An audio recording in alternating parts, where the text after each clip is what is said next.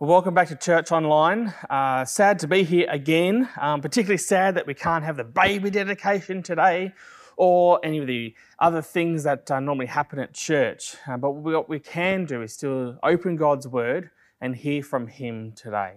And so we are still starting our series in Romans today, the power of the gospel. And so uh, let's pray as we, we open this, uh, this time this morning and dedicate it to the Lord. Heavenly Father, we thank you that we can be here and Lord, that uh, each in our own homes can still come and, and worship you and, and honor you. And uh, Lord, I pray you'd bring protection to us. And I pray that, Lord, you would, you would uplift our spirits and encourage us through your word from the scriptures today.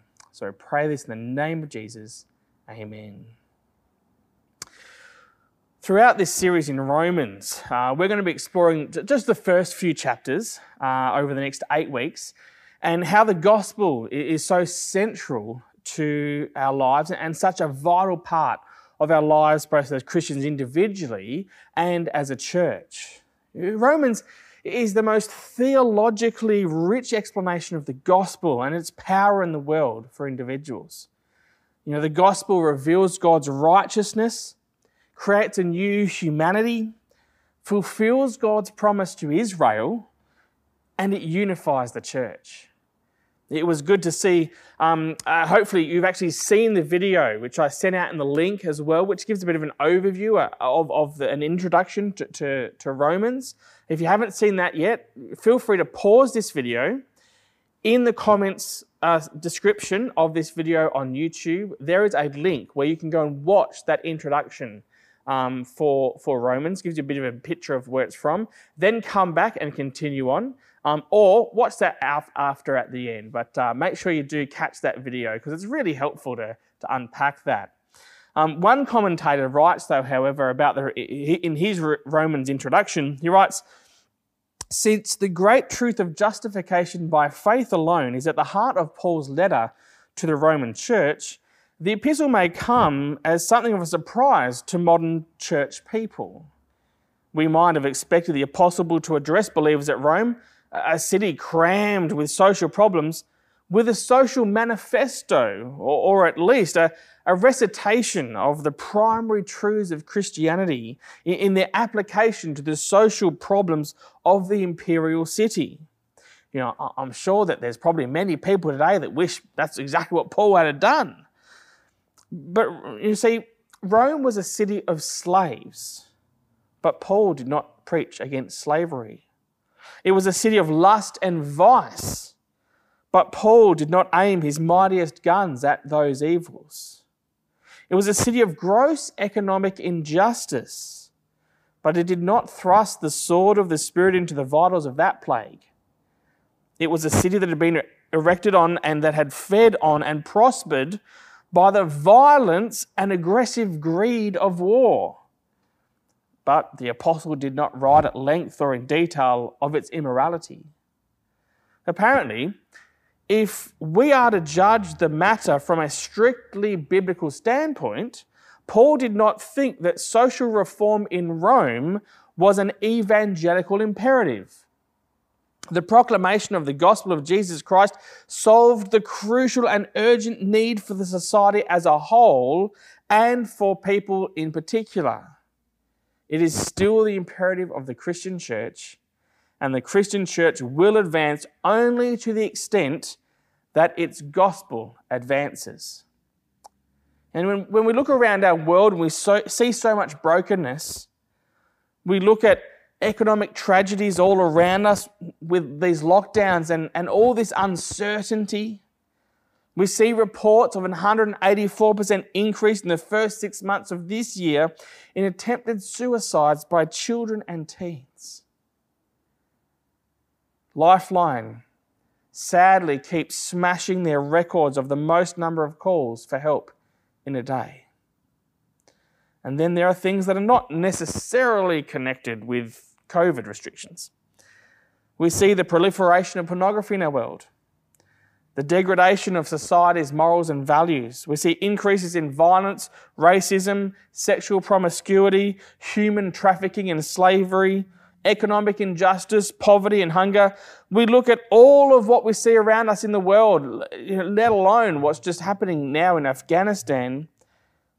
And it's not that different, really, I guess, our, our, our global world to when Paul wrote to the Romans.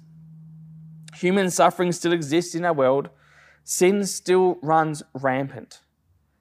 We haven't really come very far in 2,000 years, have we? So much so for this, you know, enlightened society. Well, I don't think we're any further along than what Rome was in the first century. The destiny of so many people all around us is filled with pain, torment, and destruction. So, what is the power that can save us from all of that? What can save us from all the pain and hurt in our world? Romans 1:16 says, "For I am not ashamed of the gospel, because it is the power of God to bring salvation to everyone who believes, first the Jew, then to the Gentile." The gospel is the power that can save us from all the pain and hurt in our world. The word used here, translated in English as power, is the Greek word dunamis, from which we get the word dynamite. Some preachers take this to be the explosive, radical way in which the gospel produces change in the individual lives and even in history. And yes, we can observe that from time to time.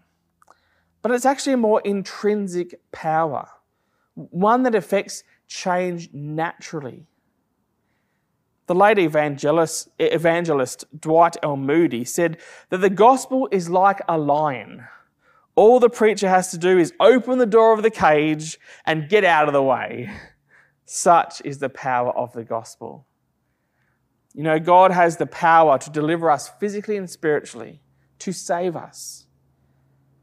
This is on full display in the gospel.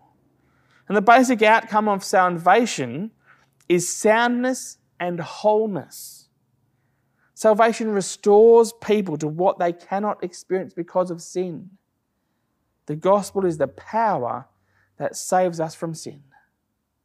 Barclay writes The only way to a right relationship with God is to take God at His word and to cast oneself, just as one is, on the mercy and the love of God. It is the way of faith.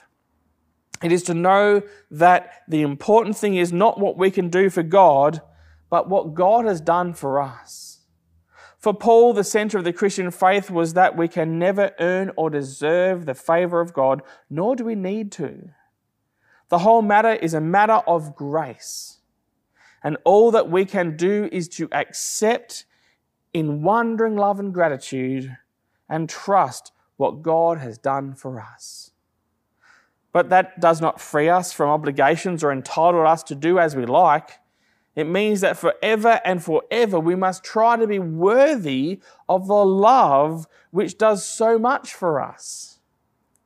But there is a change in life. We're no longer trying to fulfill the demands of stern and austere or condemnatory law.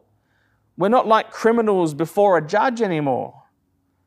We are lovers who have given all life in love to the one who first loved us.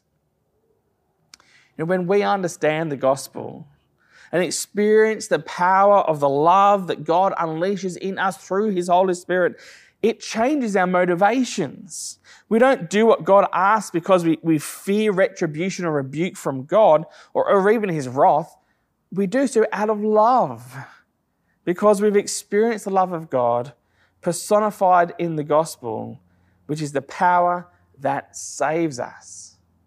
Romans 1:17 for the in the gospel the righteousness of God is revealed a righteousness that is by faith from first to last just as it is written the righteous will live by faith Paul explains here what it meant well, what he meant when he said that when a person believes the gospel they are saved what makes the gospel powerful is its content. The salvation that God has provided and offers is in keeping with his righteous character. Paul's message was the gospel. He felt no shame declaring it, but was eager to proclaim it because it was a message that can deliver everyone who believes it. It is a message of how a righteous God makes people righteous. The theme of the gospel is the righteousness of God, and the theme of Romans is the gospel. So that's the power of the gospel.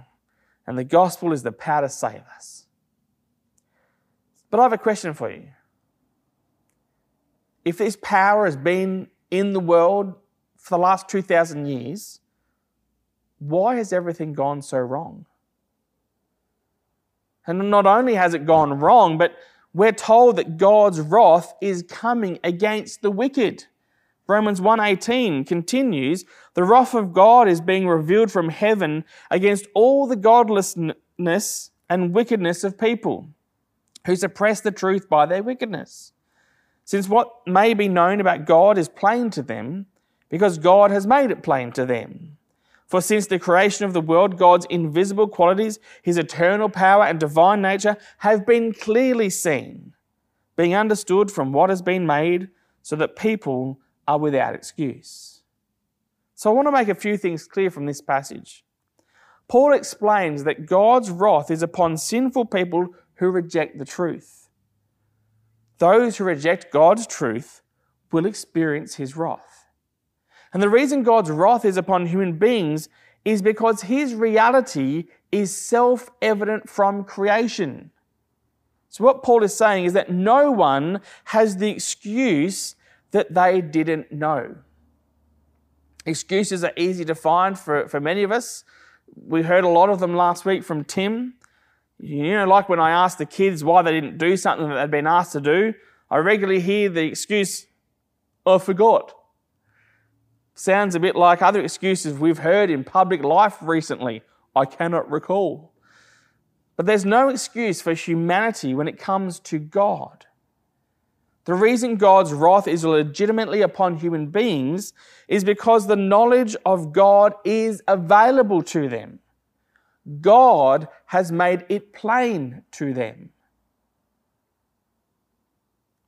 The reason the knowledge of God is available to human beings is because God has revealed himself to us.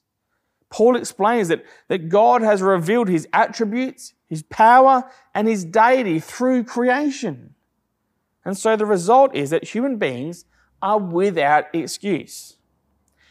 Now, Michael and I, Michael who sits up the back in the middle, uh, we share a great enjoyment for a drink that is like no other Dr. Pepper. It's, uh, it's just a wonderful, wonderful drink. Uh, and and I, I love it, as does Michael.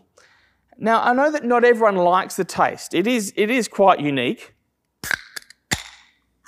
Is that that really unique smell? It's, it's really delicious. I, I love it. Um, and, and Mike's even been kind enough to share a few with me. Mmm. Oh, that is good. Yes, Dr. Pepper. Um, I often say to the kids that I'm going to go see the good doctor and then crack open a can. Just something funny, you know. Um, but, but this can, it didn't come into existence by itself, right? It didn't just miraculously appear, although I, it's probably sent from heaven, but it didn't just miraculously appear. It exists because it was created. This can of Dr. Pepper testifies to its creator. And so it is with creation in our world. Scientists adhere to the unproven theory of evolution. There was a Big Bang. I reckon that when God flung billions of stars into space from nothing, there would have been a large bang at that time. No doubt about that. But when they espouse that everything we see today came to exist by chance and happenstance, oh, well, kidding me, right? I think that requires much more faith than believing that God created it. Because the odds of that happening as the scientist's theory goes, are the same odds as a dictionary being the end result of an explosion at a printing press. Napoleon on a warship in the Mediterranean on a starlit night passed a group of his officers who were mocking at the idea of God. And he stopped and sweeping his hand towards the stars, he said, Gentlemen, you must get rid of those first. God has revealed himself to us in creation. There is a creator because there is a creation. And so, as humans, we have no excuse. God's wrath is upon sinful people who reject the truth. The reason God's wrath is upon human beings is because his reality is self evident from creation. The reason I know there is a creator of this Dr. Pepper is because of its existence. The same goes with our world. And further to that, the reason God's wrath is upon human beings is because they refuse to honor him and thank him and become foolish idolaters instead. Romans 1 21 to 23. For although they knew God, they neither glorified him as God nor gave thanks to him. But their thinking became futile and their foolish hearts were darkened. Although they claimed to be wise, they became fools and exchanged the glory of immortal God for images made to look like a mortal human being and birds and animals and reptiles. The reason we human beings are without excuse is because we chose not to honor or give thanks to God despite having the knowledge of God. Instead of honoring and thanking God, we stopped thinking accurately and instead, thinking we were wise, became fools and expressed as expressed by our folly in idolatry. That is, worshipping created things rather than the Creator. And worshipping created things is so prevalent in our society when you think about it. What do we devote more time, energy, resources, attention to than to God? And this tragic process of human God making or idolatry, it really does continue rapidly in our day, in our own day. And Paul's words have as much relevance for people who have made money or sex or fame their gods as for those who carved idols out of wood and stone. The idea that over time we as a society have moved on and moved up intellectually, physically, morally, or spiritually, it's really, that notion is false. The pull is downward. Man is moving away from God. And right now, the world is probably further from God than at any time in its history. So that is what has gone wrong. However, what is the result? Well, the result is ever increasing levels of degraded thinking and conduct. Verse 24 Therefore, God gave them over in their sinful desires to the heart eh, of their. Let me start that again from verse 24. Therefore, God gave them over in the sinful desires of their hearts to sexual impurity for the degrading of their bodies with one another. They exchanged the truth about God for a lie and worshipped and served created things rather than the Creator who is forever praised. The result of rejecting the knowledge of God is that God gave them over to wrong thinking and wrong behavior. Their willful abandonment of truth means that God gave them over to the impure desires of their hearts, the dishonoring of their bodies with one another. These are the same people who exchanged the truth about God for a lie and worshipped creation instead of the Creator. So when we reject God, when we reject His truth, when we reject His goodness and instead choose foolishly, God says, okay, you can have that. He doesn't step in and bend our will to His. He grants us our wishes. He says, if that's your choice, then okay. Like if you're sick and the doctor says that to fully recover, you need to rest, take a week off, sleep more, eat fruit and veggies, take prescribed medication, follow instructions for recovery. but instead you choose not to submit to the methods prescribed, but willfully do the opposite, then the physician is not to be blamed. That's on the patient for not following the advice, not the doctor. The result of mankind exchanging truth for a lie was that God gave them over to their disgraceful passions, which Paul illustrates in this passage in the next few verses with homosexuality. Paul continues and says of those who've exchanged the truth of God for lies, he says from verse 29, they have become filled with every kind of wickedness, evil, greed, and depravity. They are full of envy, murder, strife, deceit, and malice. They are gossips, slanderers, God haters, insolent, arrogant, and boastful. They invent ways of doing evil. They disobey their parents they have no understanding, no fidelity, no love, no mercy. Paul does not pull any punches. Because they did not acknowledge God, he gave them over to a depraved mind and its resulting conduct. And even worse, in my thinking, is that even though they are aware of God's righteous judgment coming upon the people who do these things, they still do it and encourage others to do likewise. Verse 32 Although they know God's righteous decree that those who do such things deserve death, they not only continue to do these very things, but also approve of those who practice them. There are few more evil things, I believe, than celebrating and encouraging sinful, depraved behavior willingly. And yet we see so much of that happening in our world. We see rainbow flags on government buildings and corporate logos, and not because they are celebrating God's covenant with man after the flood. That's the origin of the rainbow. It was a sign of God's promise to never again wipe humility off the face of the earth. Yet now it is used in our culture like a dirty rag being rubbed in the face of God. What God gave us as a sign of his faithfulness humanity is thrown back in his face.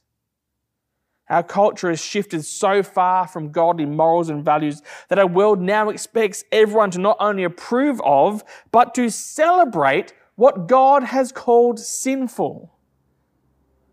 We also see our TV shows and movies glorifying greed, gossip, murder, violence, lust, and all kinds of wickedness. And that affects us in the real world because it desensitizes us to things that we should find abhorrent, offensive, at least icky. Popular culture, the news media, and social media do not sow hope into our world. They, became in, they become an echo chamber of division, depravity, and despair. Bill Murray once said, Social media is training us to compare our lives instead of appreciating everything we are. No wonder why everyone is always depressed. From a comedian. And that's the reality of, of our world. We can all say it. And COVID has only stoked these divisions and, and, and increased the depravity even more. And so, really, what hope is there for our world? What hope is there for our kids and grandkids who are growing up in this environment and culture? Dan Andrews doesn't have the answer. Scott Morrison doesn't have the answer. Channel 9, 7 or 10, 2, ABC, SBS, they don't have the answer. Celebrities don't have the answer. Our society does not have the answer. What will save these depraved people who have rejected God and His truth? Well, where did we start today? The only thing that will save them is the power of the gospel.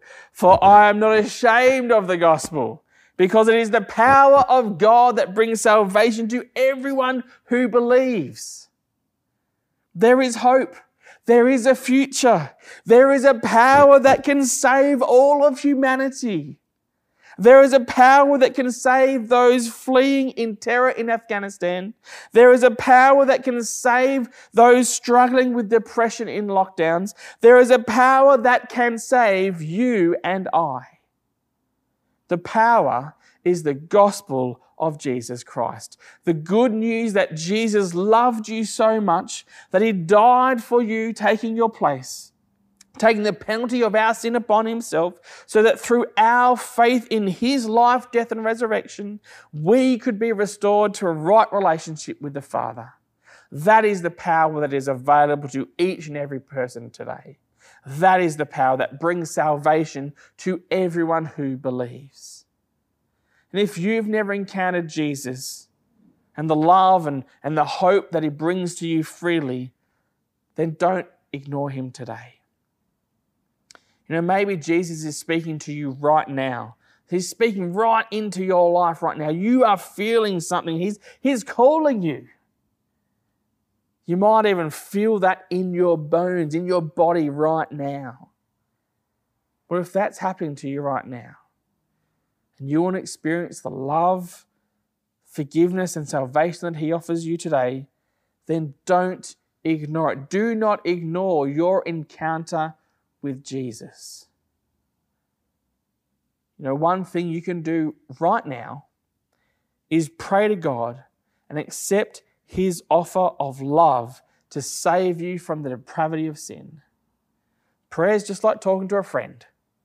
If you want to accept the salvation that Jesus offers you today in the gospel, then pray this prayer with me Lord Jesus Christ, I am so sorry for the things I've done wrong in my life. Please forgive me. I now turn from everything that I know is wrong. Thank you that you died on the cross for me so that I could be forgiven and set free. Thank you that you offer me forgiveness and the gift of your Spirit. I now receive that gift. Please come into my life by your Holy Spirit and be with me forever. Thank you, Lord Jesus. Amen. If you prayed that prayer for the first time, then I would love to make contact with you.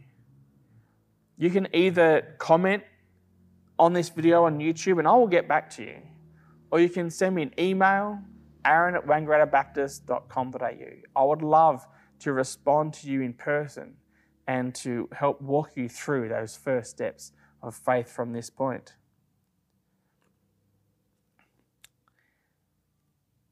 But what can we do to help other people? How can we reach the people that Romans describes as depraved with the hope of the gospel? Well, the first thing we can do is pray.